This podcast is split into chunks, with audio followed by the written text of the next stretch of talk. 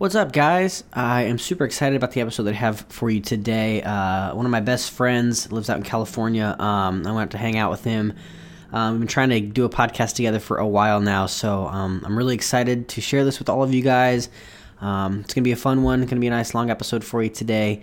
Um, again, I just want to thank all of you for listening, taking the time out of your day um, to reach out and uh, share how the show has helped you and show your support.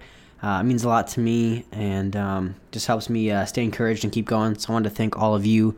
Um, that being said, if any of you want to be on my show, I always mention this in the beginning of my episodes. You can head over to my website, zachwhite.org, click on the contact page, uh, fill that out real fast your first and last name, your email, and then a little uh, message about yourself. That goes straight to my email. Nobody sees that but me and I will schedule you to be on the show. So, uh, without further ado, I want to welcome a very, very close friend of mine, Connor Sinclair.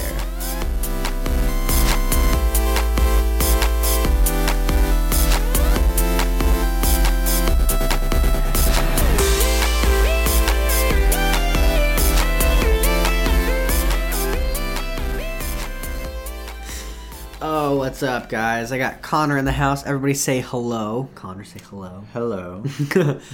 oh, it's good to be here. We are hanging out actually in Oceanside right now. We're in our hotel room doing the uh, podcast today. But um, Connor's been a good friend of mine for, gosh, and man, a lot of years now. I lost count. Um, we've toured in bands together, played a lot of music together, been through a lot of. Uh, a lot of life crap together. Uh, I think you can count on one hand the people that stay in your life uh, forever, and Connor's one of those people.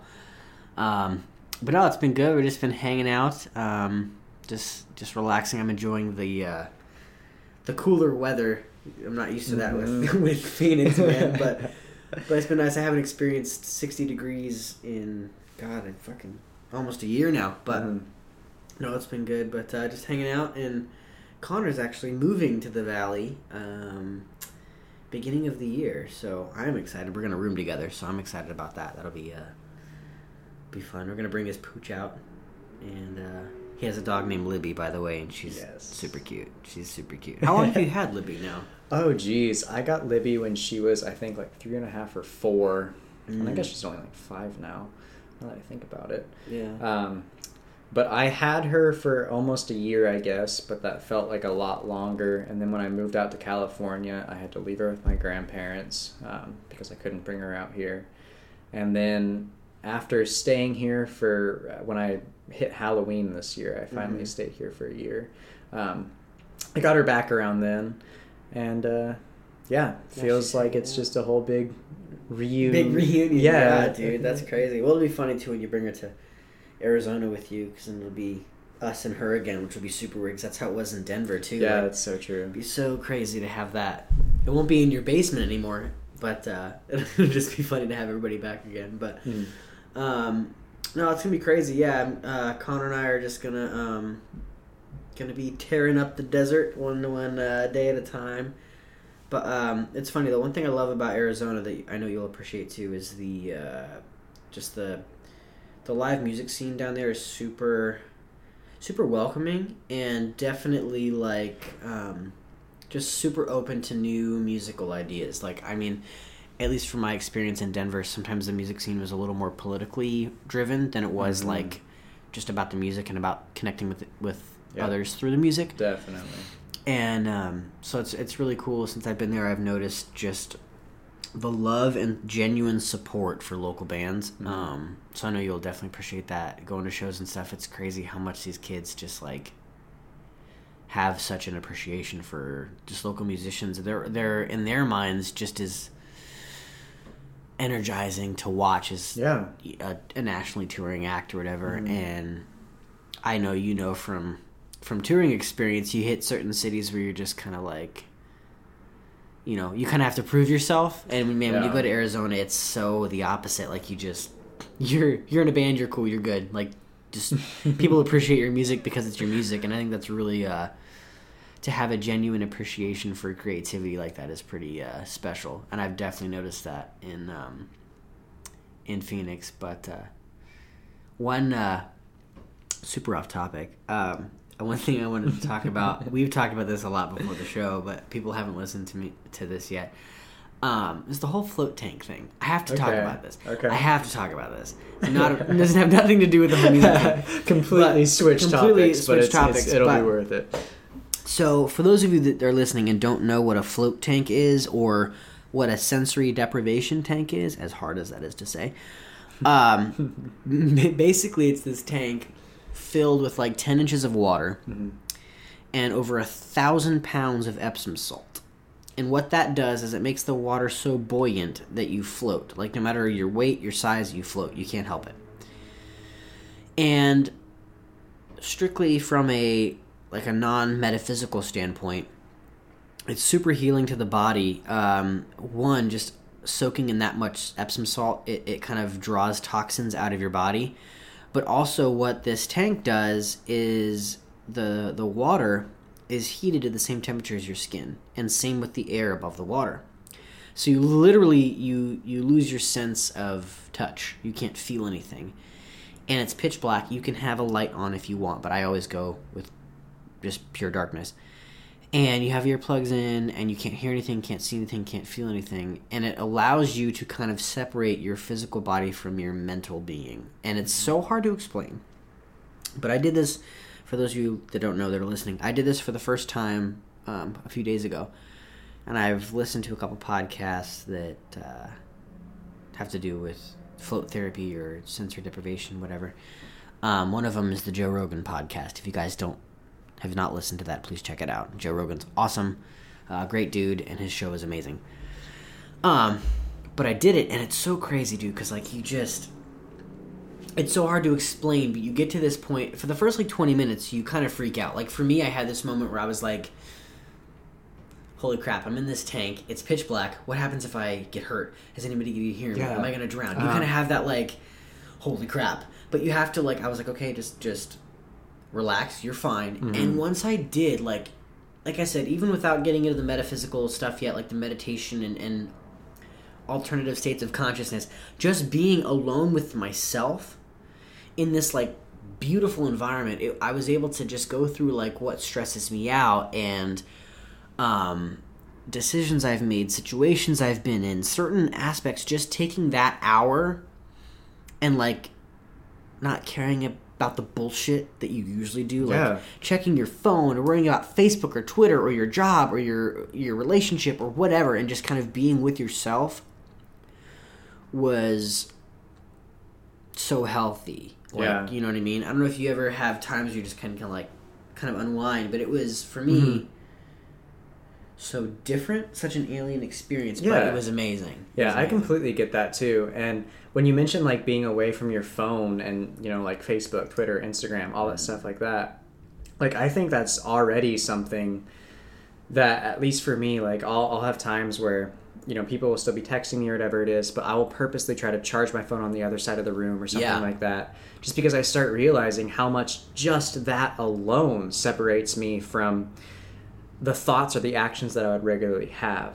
Um, Absolutely. but then adding a sensory deprivation take to that, Yeah. it it completely causes total relaxation and and just puts you at one with your own mind to be able to Mm-hmm. you know fully kind of as you said like work some of those thoughts out what makes you anxious what makes you you know tick little things like that that you're fully able to you know Absolutely. realize things without the distractions of just every day you know Sure. and life It's crazy too, dude. Absolutely. You realize like for me I was I was kind of at first your thoughts kind of take over and you can't quiet your mind. At least that's how I am. I have a lot of trouble just quieting my thoughts. Yeah, and then too. after about 20 minutes into the tank, I had like your thoughts start to pass by you almost like clouds. Instead of living them, you kind of see them go by. And like I would see what stresses me out or what situations where I get angry where I shouldn't. And it was so crazy to kind of get to that point where you almost are separated from your thoughts and you look at them like objectively instead of subjectively. oh yeah And for me, it was like, I, I noticed after I got out, like, even even up to today, just the way I interact with people, and I've only been once, so I'm, I'm not at all an expert on this by any stretch of the imagination. If anybody listening has done this more than I have, I'd love your input. But from just that one experience, I've noticed a change in myself, the way I interact with people, how much more social I am, how much more open I am. Um, I mean, I've always been a social person, but just the way, like, once you get to the mental state where you can recognize your thoughts as passing clouds and, like, okay, there's a situation where I get angry when I shouldn't, or there's a situation where I get stressed when I shouldn't. For me, now that I'm out of the float tank, it's so much easier to recognize those situations. I've had it even in the past two days situations that have come up where before the float tank I would have gotten angry, I would have gotten mm-hmm. lost in my thought and let it just ruin my day. Yeah. And now I'm like, oh, that's just a situation passing itself by. And I'm I'm fine. I'm comfy. I'm keep going. I'm I'm okay. And we'll get into the metaphysical side of all of that in a, in a little bit, but just strictly from a just a physical standpoint, like having that you really feel like you're floating in space, having that much relaxation. Yeah. There's no pressure on your joints, and it's super weird. The first literally 30 seconds to a minute that you're floating, as soon as you get in the tank, your body starts to let you know what areas you carry stress in in your body. For me, it's my shoulders and my back. Literally, I lay down, and within 30 seconds, I could feel a lot of tension in my shoulders and my back. And they, they, they tell you that'll happen right at first because those muscles are just starting to relax in a way that they haven't in years Uh huh. and like my leg was twitching my, my biceps were twitching a little bit and then once you can fully like it takes a minute for the water to heat up and match your skin temperature it's it's such an unexplainable feeling because you're just in this void of like nothingness. It's hard to talk about it with without sounding like i just took acid but like it's so funny like you're just you're in nothing. But that all relates to uh, a blog post I, I did a few days ago. Like I said, taking a minute away from the everyday stress and stuff that we don't even know stresses us out comes out in the float tank. Like, like you said, being on your phone or looking at Twitter or Instagram or Facebook, certain updates when you can, like I do the same thing. Yeah. If I'm charging my phone, I'll put it away or charge it somewhere else and purposely make an effort to take a minute away from it Yeah, exactly. you know and it's hard i mean society takes these things and makes them a crucial part of our everyday like we have our bank statements on here Yeah. we have so much stuff on our phones that you feel like you can't live without and it's just i don't know it's so interesting to see society progressing in that way where like i mean you look at people like i'll go out to eat sometimes and i'll look at couples or families and they're all sitting around a table eating All food and they're all just phone. staring at their phone Oh yeah. Yeah. you know it's crazy Exactly. like or even like going on dates or trying to form new relationships and Yeah. stuff like that it's just constant like phone interaction Mm-hmm. versus like personal interaction but i mean it's so much easier said than done though Yes, when you say is. like setting your phone across the, the, room and not touching it or thinking about it or whatever it is like even for me like if i'm sitting in my room like kind of bored not really having anything to do the first thing i do is pop open my phone go Yep. through all the apps i use Yep. this and that check this game play this game for a little bit check facebook check instagram and Mm-hmm. to sit here and think like oh i'm just not going to do that it as i said it sounds so much easier to do that than to actually Yeah, actually. or sorry it sounds so much easier to say that than to actually, do, it. that Absolutely. yeah it's eh, because we become almost addicted to those things you know what i mean? Oh, we do. It's it's. I was reading an article the other day about like, I forget what they call it, like device addiction, something like that, and it's crazy. Like, especially you watch a generation after us that like never grew up without a cell phone or the internet Yeah. or anything like that. They are. You try to take their device away, and you are like crippling their entire world. It's Yeah. insane. You watch these kids that are so addicted to their devices, and you miss so much of life. Like people survived for hundreds of thousands of years yeah without a cell phone or Facebook or Twitter or Instagram or or Snapchat or whatever. Mm-hmm. And I'm the same way. If I'm bored or have nothing to do, you pick it up as a way to pass time. And Yeah. once you once you start to use that as a tool to feed your boredom, it just becomes your go-to. yeah And i think it almost becomes a comfort in a it way, does. you It know what I becomes mean? a, a almost a coping mechanism Yeah. where if you're uncomfy, like I did a uh, study on this at, but way back in high school, um, of like you'd watch people that were walking in groups Mm-hmm. first walking alone.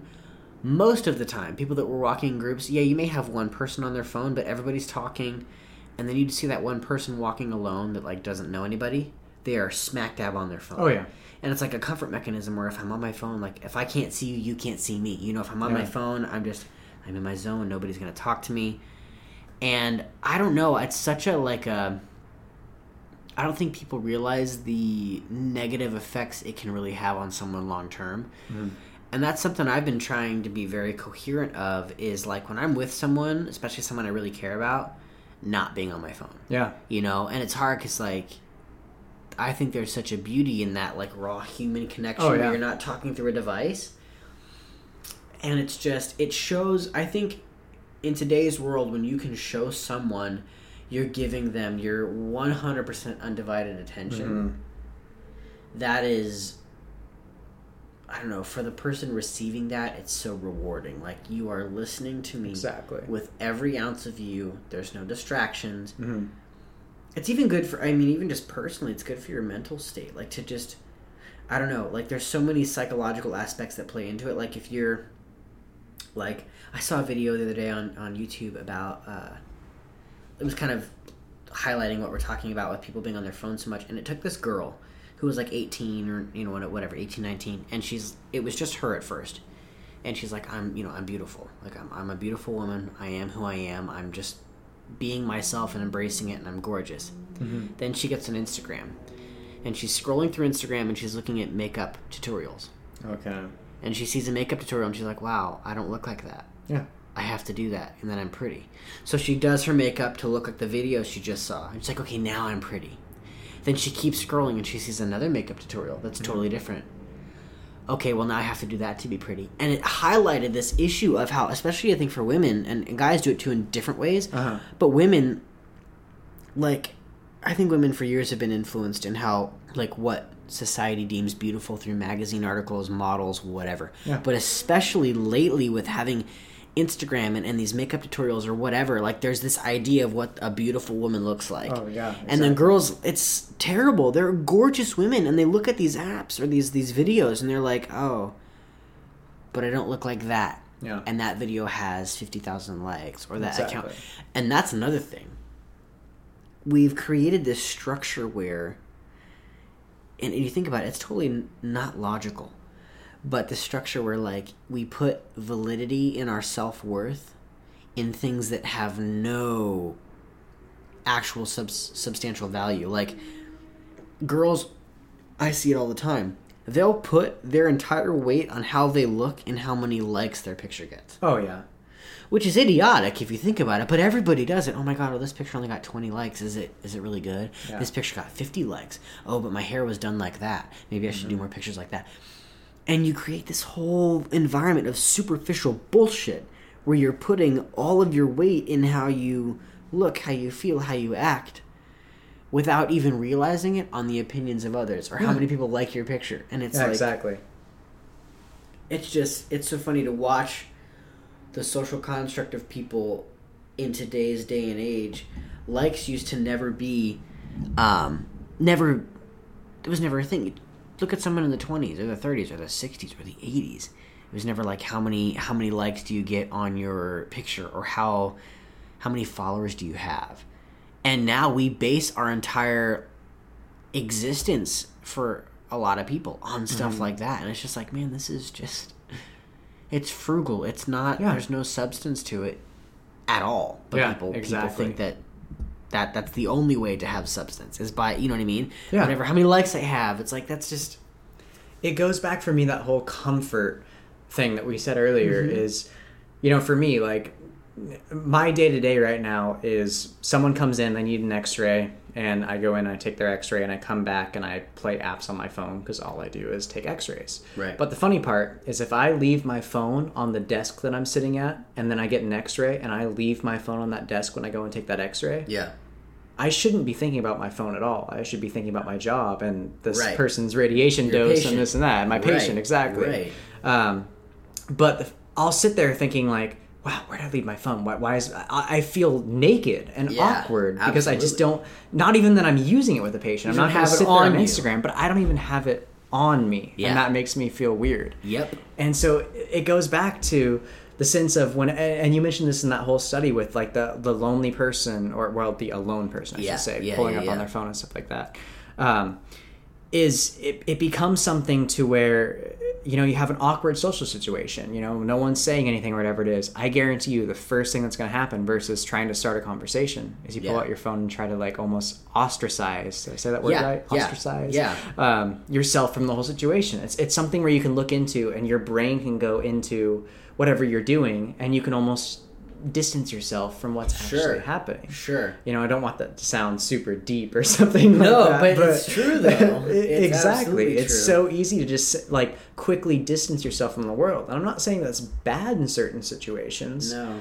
But let me bring it up this way: is when someone calls me on my phone versus texts me, mm. it becomes this like wave of anxiety. Like Yeah. I almost, it's like I forget how to actually talk, Talk. to a human Right. being. Right. Because I'm not able to sit here and see their text and go, oh, this is exactly what this person wants. Here's how I'm going to respond. You can think of your responses. Exactly. When someone calls you and says something for me, it's like, oh, shoot, what are they going to say? Or like, you look at the Yeah. caller ID first and you go, oh my gosh, it's work. Like, what did I miss? What- What, did I forget? happened? It's this entire Your wave brain of anxiety. rolling. Exactly. And when you mentioned earlier of like older people who never actually had text messaging, Instagram, all this stuff like that, it's so cool to see how they still don't live like that at all. Yeah. But us as a society, I shouldn't probably say cool, but it's kind of just shows you how much the society changes. Absolutely. For us now, we can't even function without No, a phone. we you know what. I mean? We can't. I mean, it'd be it'd be a pretty crazy social experiment to get a group of like thirty people and just take their phones Mm-hmm. because it's like I don't know. It's just like you said. We have created.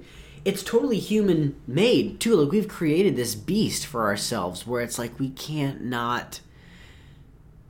Not like you said, even if you're not on it, just not having it on you, you feel naked. You Yeah. feel like something's wrong. You don't have you don't have the most up to date information. You know, that's how it is Yeah. for me. Like if I don't have my phone on me, I'm like, oh my god, well, what if people posted or what are people talking about? And I I've done even even stuff for myself. Where like I'll delete Facebook and Instagram and Snapchat for like two weeks, and for the first few days, I'm I feel like I'm living in the middle of the woods. Yeah. Like I feel like I have no contact. I'm like that's so untrue. Like I I can call people. I can mm-hmm. actually. There's so many other methods of communication, but like you said, I think a lot of people can relate to someone gives you a phone call versus a text message and you have no idea what to say. Yeah. You're like, uh, what do these people want? I don't talk on the phone. Like we forget as a generation that phones are meant for talking. Yeah. Like not text messaging is great and it's it's a it's a very innovative thing and our generation grew up on it, but phones are meant for talking to someone, which I think as we get further and further down the path of texting or Snapchatting or whatever, we hmm. don't know how to have an actual conversation with another human being. Yeah. Something that can we can really relate to someone on or or open ourselves up and remove those distractions. That's just, hey, look at this tweet or look at this meme. I mean, think about the whole term meme. Five years ago even. Who the hell knew what a meme was? So true. Yeah. Or That a was- GIF or GIF. I don't even know how to say that. That was not a thing and we're creating these new social beings Yeah. like that that have no relevance in the real world no relevance in human development but we base so much of our interactions socially on stuff like that Yeah. and it's just I don't know. I think it's inevitable. Like I had mentioned earlier, I listen to Joe Rogan's podcast all the time, and he talked about how he thinks within the next 10 to 20 years, we're going to see artificial intelligence reach a whole new level where we oh, have Oh, God, like yeah.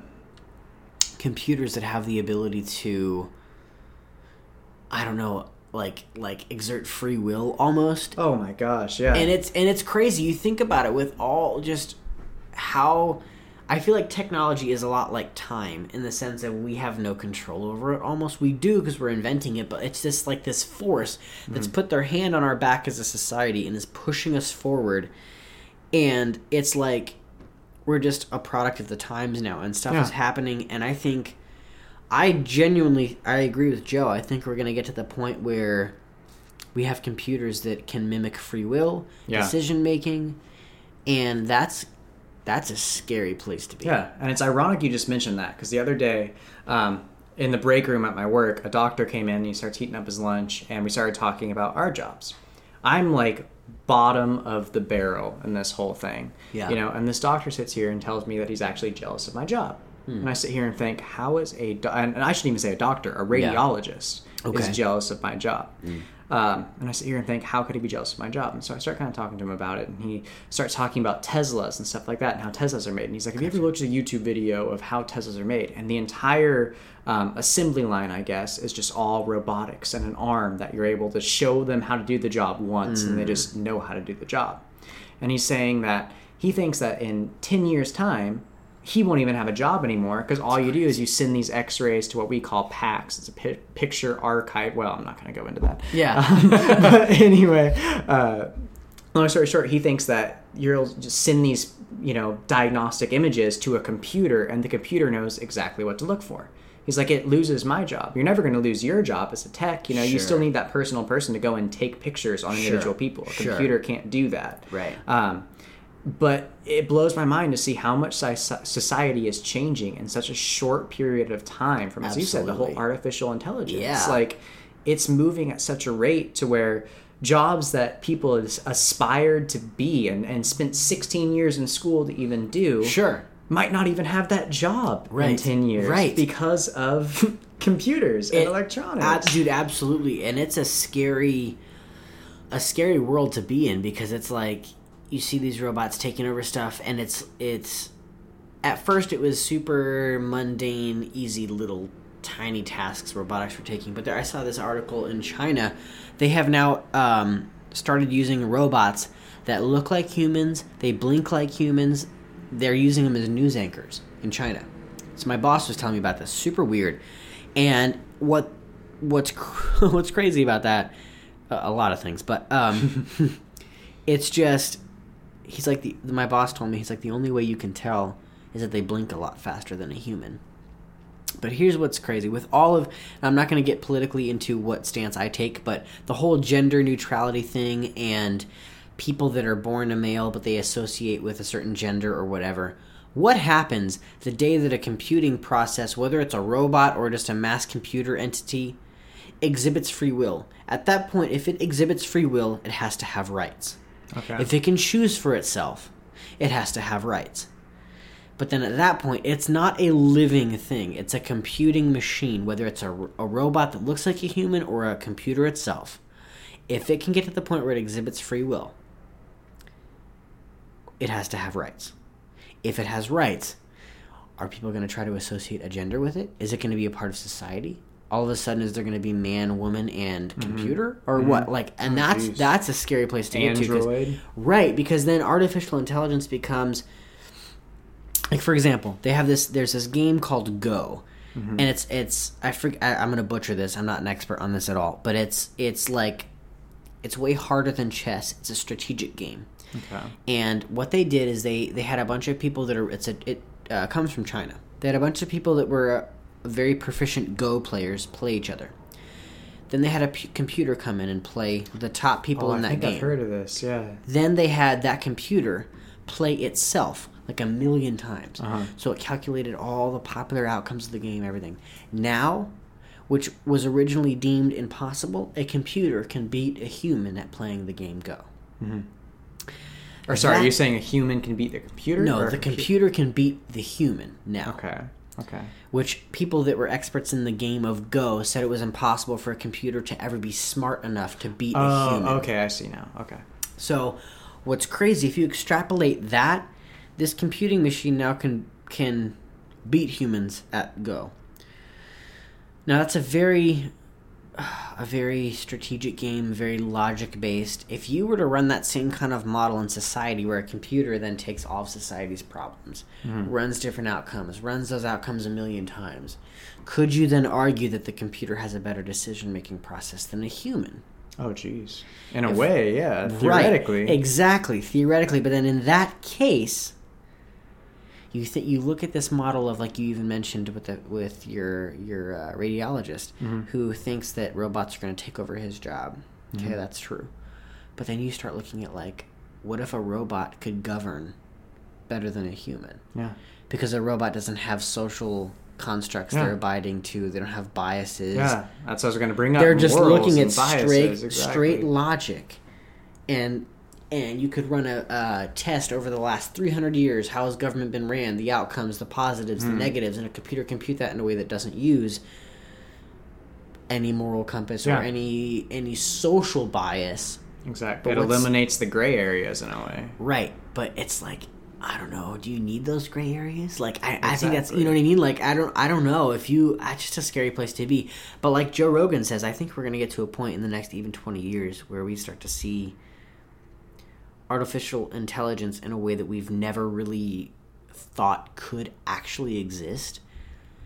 And I mean, I've even seen studies of like they're talking about bionic prosthetics that can respond to the mind. Mm-hmm. You have a guy, a soldier that lost his arm in war, gets a bionic arm put on that's way stronger than the human arm that responds Yeah. to his brain and moves like a usual appendage. Like just stuff Yeah. like that is so awesome, but terrifying.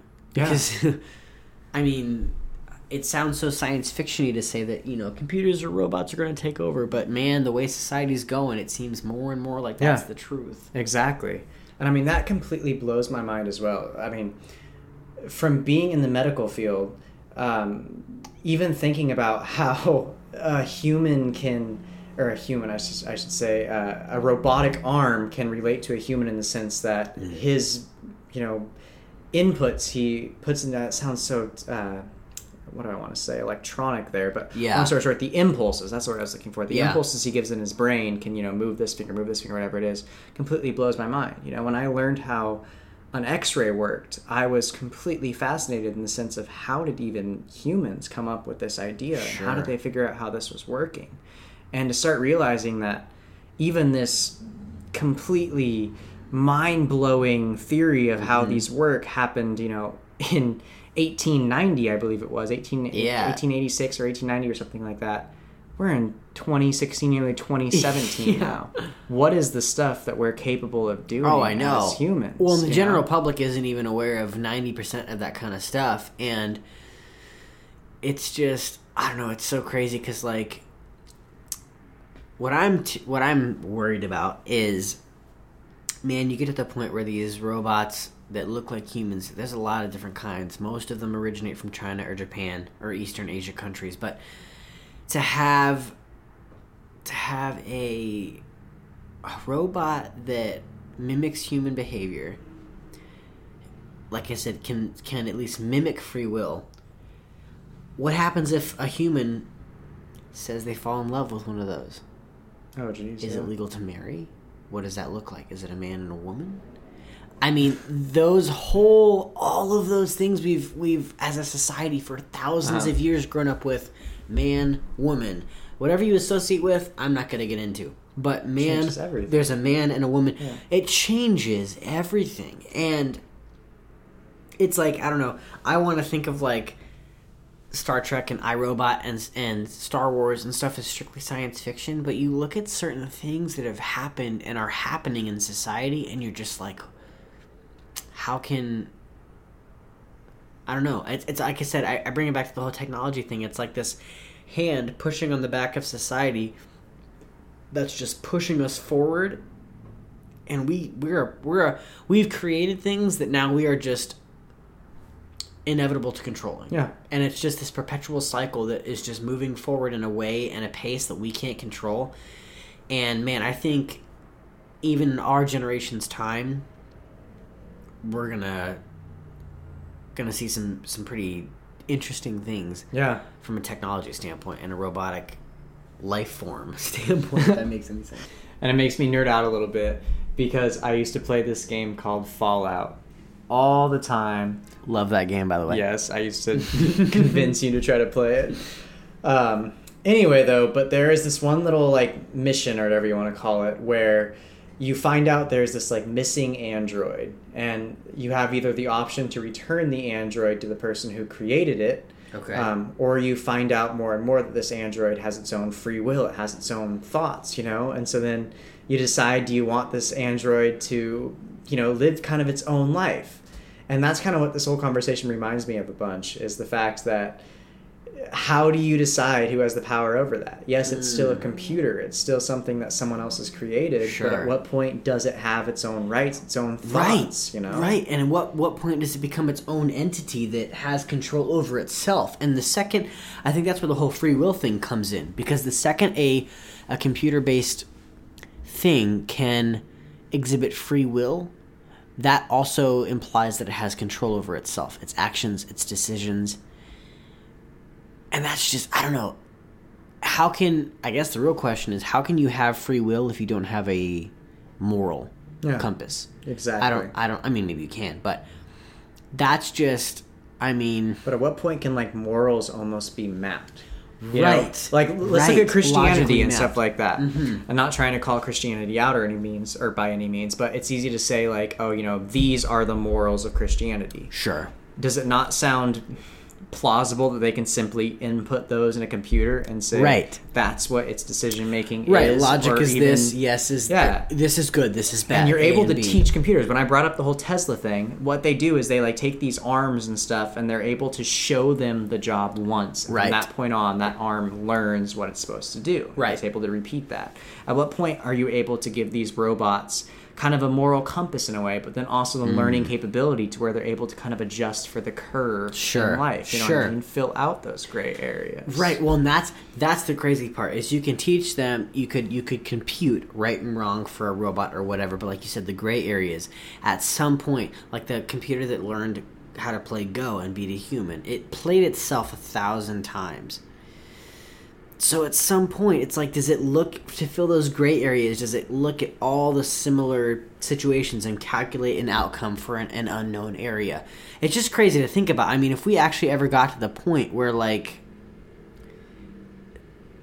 I don't know, a, a, a computer or a, a robot or cyber whatever has its own identity, like, that's just a crazy place to be in. Like, I Mhm. mean, it's just, I mean, you just look at the overall uh, jump in technology over the past 50, 60 years, man. You go from, like, I mean, just how far technology has come. If you would have told people in this in the '60s or the '50s that we were going to have robots that are fucking anchoring the news, or like even Tesla cars that drive themselves, mm-hmm. people would have been like, "Oh, that's like that's something out of Star Trek." Or just the other day, I, I'm probably not going to get this news story right, um, but I think it was like a Budweiser or a Bud Light semi truck drove itself like across the nation or That's something like that. It blows my mind to think that cars, even as massive Yeah, as that, yeah. who literally like they hold other drivers on the roads' lives in their hands. I Mm-hmm. mean, there's no one driving the car in the first place. So, I mean, there's no life they should even be considering. For the fact that it makes that delivery safely without hurting someone, how does that even work? Well, and that's that's another point, man. We're putting trust in these computers. that, Yeah. like driving a friggin' semi, having a semi drive itself. Yeah, you you if you drive a semi, you win in any accident ever. Yeah. And having total faith and trust, like I don't know. I've always been hesitant to the idea of a self-driving car just for the simple fact that I mean, you're putting all of your faith and trust in a computer driving a vehicle. Like that just seems foreign to me. Like and I'm sure 50 years from now it's going to be the mainstream norm that everybody just has a self-driving car and if you want to drive your own car you're weird. But I'm going to be one of those old guys that like I want it how it used to be. Yeah. I don't want to drive which is weird to think that that's going to be what it is, but like Which is so funny because I've had people come in who I keep bringing up the whole X-ray thing, but I feel like I have a lot of examples relating to normal life, I guess.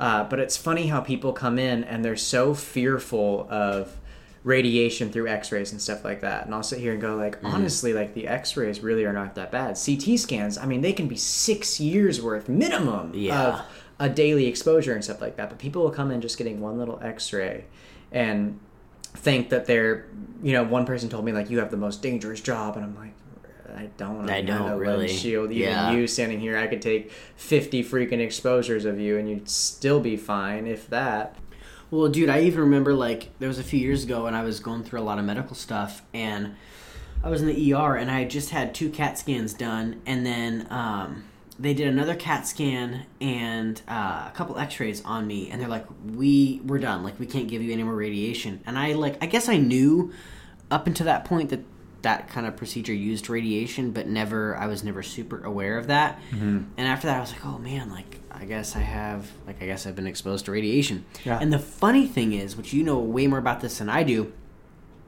after the fact, my cell phones, dude, I probably went through five phones in like six months. Like my phones kept breaking. Yeah. I couldn't text. I couldn't call, and everyone thought I was just stupid. I'm like, no, like I like these phones, and it was just I. I the whole joke was Zach's radioactive, which apparently I was. and that does i mean you're getting so much radiation from those procedures and stuff like that and i remember i was actually kind of with you through a lot of that because Yeah. when you were into the er and stuff like that like we went through a lot of that stuff together given i wasn't the one in the er um, i was the one driving the car of course but Yeah. you took the, the brunt of that force which i was just talking about that the other day by That's the way not to suddenly switch subjects here Yeah. um, but the guy i'm working with he has hurt both of his knees from being in a car accident Mm. And so I started talking about car accidents with him, and we got on the whole subject of like, yeah, you know, I was in my ex girlfriend's car, or girlfriend at the time's car, Yeah. and my best friend was sitting in the back seat, and we ended up getting completely plastered by this dude from the back. Um, and I remember when we actually went back to go to look at the car after because the insurance guy had to come and see if it was Yeah, totaled, which was obviously totaled in the Right. first place. But um, he looked, and I mean, the car had literally came into the car that hit us came into the back seat where you were actually sitting. Yeah. Um, it, I mean, it. Long story short, sorry for the language, but it fucked up the car and probably you as well. yeah. Um, so given those CT scans, I'm sure were incredibly helpful Mm-hmm. in you know diagnosing your health condition and being able to move forward from that. But there's Sure. so much radiation coming from that that at some point they have to say no, no, no, no, no. You're Enough is getting enough. exactly Yeah. enough is enough to the point where exactly as you said, you are going to become radioactive. Right. Um, Which apparently I did. Which exactly Fuck. apparently you did. Uh, just watching my it was so funny though like watching my cell phones break because i was like i'm not the i'm not the teenager at the time that was like i hate this phone or i want this new upgrade Yeah. like i was just like my phones keep fucking up and i'm not doing anything exactly. and then i kind of i had that realization of like well shit they did tell me i was like radi- i went through so much radiation like maybe that plays a part but well, yeah. but it's crazy, dude. That's so I don't know. It's something I don't know a lot about, but it's so interesting. And like I don't know, it was always crazy for me. Just like you said, the car was so fucked up. Like I, I know I touched on this a little bit in my intro episode that I told you guys, my listeners, um, just kind of like stuff I had been through. Um, for those of you that don't know, you obviously probably know now. Connor was in the accident with me. Um, I know I touched on my best friend. That's my best friend that was in the accident, and um, I mean it's just crazy. Like stuff like that that happens to you um it's just i don't know the way it can it can uh mold your future. It's super interesting like i think about that all the time and just i don't know for me personally getting like going through something like that um I, I tell people this all the time when they ask about like just my story or where i came from like how i don't know like it was a terrible thing to go through you and i both for that accident. But there's so much beauty that can come from such traumatic events. Like for me personally it helped me kind of i don't know appreciate the day to day a little bit more. I was Yeah. so i took myself way too seriously um, in just life and, and the music stuff we were doing and everything and it really helped me to just kind of open up and take life a lot less seriously. And that was like the biggest i don't know just realization for me was just to kind of I don't know, like I remember when I was in the hospital, I was like, wow, well, I know the day that could have been on my tombstone. And so it was one of those things where I'm like, just take life every day as it comes, take everything with a grain of salt, and just kind of, I don't know, just do what you feel, I guess. Um, as hippie, go free, free as that sounds. Yeah. Um, you know, I just, I took myself a lot less seriously and just kind of, um, like I said, especially with all the music stuff we were doing, how much touring we were doing and shows, it was just kind of like, man, enjoy the moment. Um, don't put much else into it than what you're just doing in the given time frame, and Yeah. just go with it. Um, but no, it's crazy. Uh, there's a lot of beauty in traumatic events like that that uh, I don't know. People don't really realize unless they go through them. Exactly. Um, but as you can hear by the honking, I said, we're in our hotel room Yeah. right now. Uh, we're literally right outside the highway. Um, we're in Oceanside, California right now. So probably hear some noises or some honks or whatever. But um, no, it's been crazy. It's been interesting. Um, life is crazy. Life has a way of of uh, just moving forward in a way that Yeah. you just kind of flow with. And But- one cool thing I want to like touch on when you said like take your life like less seriously and, Yeah. and going with the whole touring thing, and you'd be able to relate to this is when you're waking up in a different place every single day and you're able to experience somewhere where n- everyone is a stranger besides I guess Mm. those people closest to you you're with but uh, Totally. um, you're able to kind of almost like distance who you think you are and like you know for example one night in new york you can sit here and, and you can try i guess this out roughly i'm doing air quotes here Yeah. Um, but you can try this out then you you know wake up and then well it's going to be crazy to go from new york to california but let's say then you wake up in california and you can try something else out it's really cool to be able, as you said, take yourself less seriously and just start picturing yourself being a different person, doing this and Yeah. that, and all the things that you've always kind of um, struggled with yourself. Like for me, it's like anxiety and little things like that. You can suddenly wake up and go, "I'm going to be this like super confident, like so and so," and then you're able to do it because you're able to Mm. distance yourself from. You know, everyday Totally. people who actually know, Know that you. Yeah, exactly. Yeah. When well, you- and that's yeah. It's like you said. It's just when you can when you're in a new environment where you can kind of create your role. yeah, You can. You don't have to go out and worry about running into the same people that know you or know your history or Yeah. your story. You know that's what a I mean? much Like, better way to say. it. No, but it's true though. Like I totally get you. Like just I mean I I know you've experienced that moving to California. Same with me in Arizona. When you don't when you first move, you don't know a lot of people. You're in Yeah. a brand new area, an area you never thought you'd live. And especially from you and I coming from Denver, um, where we had uh, just uh, a lot of people that knew who we were, Mm-hmm. whether it was friends or fans of the bands we played in or whatever have you. Just we had a good group of people that knew who we were coming to a new area where you kind of like it's a new stomping ground and you kind Yeah. of not really have to prove yourself but just you can you can write your own future right whoever you want to be it's interesting because like you said it it's a benefit more than a curse which people wouldn't realize you can go out and say i'm going to be that you know if you struggle with anxiety like you and i both have or whatever Mm-hmm. you struggle with you can go out and be intentional about i'm going to i'm a new person in Exactly. a new area nobody knows me and i'm going to go be whatever i want to be and make it write your new story you know what i Yeah. mean i've definitely related to that it's being in Phoenix, you know, I, I mean, I moved for my my uh, my girlfriend, but it's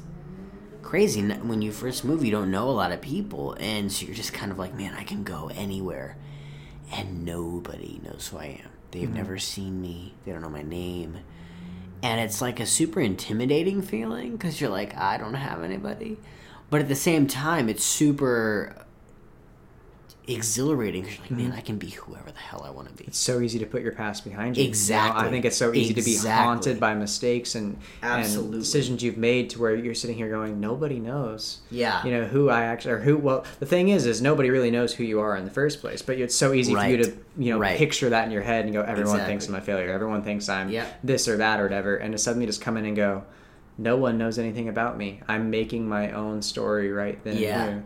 You know, that's when you're able to, to just you write your future. You make Yeah. you make whatever you want to be. You put it into action, and then you start creating a new environment around yourself that is based on that person, not your past. exactly And who you want to be. Exactly, not who Yeah. you were. Exactly. And that's yeah. It's it's. Uh, I think moving to a new area. You and I have both just recently been through that. You're about to be through that in another six weeks. yeah. Granted, you'll know me, but yeah. still it's i would i don't know i would encourage anyone that suffers which it's hard to do because it feels counterintuitive that suffers with like control issues or just sticking to that comfort zone which i've talked about in three or four of my blog posts getting out of your comfort zone. Move somewhere. If you have the ability to or in the future or you've been toying with going to a new location how however crazy it may seem or uh, just it's going to be scary because it's out of your comfort zone it's not familiar it's a new area nobody knows you I'm not going to lie, it's terrifying. A hmm. lot of aspects of it are terrifying, but I encourage all of you to do it because it is if you've been toying with it at least. If you're comfortable where you are and you're happy and you you've got a whole path, don't just up and leave. But if you've been toying with moving somewhere, do it because it's oh, there's nothing more validating that you are okay with you when you move somewhere where Yeah. nobody knows you and all you have to do is rely on yourself. You know what I mean? Exactly. There's there's there's nothing more freeing than I don't know. It's like I said, it's such an uh, such a paradox because it's so terrifying but so freeing at the same Yeah. time. And I mean, even if you don't have the capability to move either, it doesn't mean you can't spend that time with yourself. You know, we started this whole episode about sensory deprivation tanks and stuff like that. And being able to distance yourself from what you feel like your reality is Yes. and, and take this whole Yes. different perspective, almost becoming like third person versus uh, first person. Absolutely. And kind of realize the things you do want to change yourself. Even if you are stuck in the exact same spot, Yep. it doesn't mean you can't start implementing some of these things that you do want to change about yourself. Absolutely. You know what I mean? Absolutely. And it's being able to it's such a I don't know, an unorthodox task for some people to like realize that your mental being and your physical being are two different things and they Yeah. coalesce and work together in a very organic way, but yet they're both very different and being able to separate the two and focus on just your mental strength and your mental state will fuel your physical state in a way that I can't really explain. And like you said, we all we started this episode talking about the float tank. Just to touch on that really quickly, a little more for my listeners before we go, I want to tell you guys that I, I would just encourage you guys to try it. I was skeptical at first, but I would watch accounts of people, whether it was YouTube or um, the the place that I go in in Phoenix. It's called True Rest Float Spa. Um, they have a couple testimonials on their actual website. But every city that you're in, it's become a lot more mainstream in the past 10 years than it was. I mean, float therapy's been a, a very popular thing ever since the 50s or 60s, but it's just now starting to become like pop culture. Um, I would encourage you guys to try it. Uh, it's a little weird at first, very a very alien experience because it's not like anything you've ever experienced since you were like in the womb, just being in this like environment of floating and not really having those senses that you're so accustomed to feeling. Um, but it really allows you the opportunity to just kind of break away from your thoughts, your actions, and look at yourself from a very objective standpoint. And it's honestly one of the best things you can do for your mental and physical health. Um, like I said, I've only been one time and I am like sold on it. And everybody that I've talked to that have only been once are sold. So I would encourage all of you guys to try it. I know Connor and I are to try it um, together. We ha- I know Connor hasn't been. We're to go together and do it. And it's just so cool to watch the transformation that happens mentally and physically in one hour of floating. That's the typical float time. And uh, you go for an hour, and man, you come out transformed in like the craziest way. So, um, with that being said, to kind of tie it back into where we started, um, I want to thank my best friend Connor for coming on the show. It was a blast to have you. Um, you guys are going to hear a lot more from him going forward. Uh, he's coming to Arizona. He's going to live with me. Um, we're going to end up rooming together, so you guys are going to ha- hear a lot more from him on this show, as well as Connor and I are also having our own show that's going to be coming out um, the next couple months, and I will definitely let you guys know more about that on the website. I'll post a link to it once we get everything going. We have a couple episodes down, and we're just gonna keep going, talking about everything from, gosh, metaphysical things to just our personal lives, our professional lives, anything and everything you could imagine. So, um, please stay tuned for all of that as well. Um, like I said, if you guys would like to be on this show, you can go to my website, zachwhite.org, click on the contact page, fill out your name and uh, first, last name, your email, and a little bit of info about yourself, and I will be happy to get you on the show. So, Connor, thank you again for coming on. You're And- welcome. It was a blast. Absolutely. And like you guys, like I told you guys, you'll be hearing from him a lot more in the future. And as always, thank you so much for listening. I appreciate all the love and support I've been getting. Please continue to reach out if there's anything specific you would like me to cover. I usually reach out on social media every couple days and ask, but feel free to email me. Uh, my email is zachwhiteaz at gmail.com. And uh, yeah, let's keep uh, keep chatting. But for now, I'll let you guys go, and I will talk to you guys soon.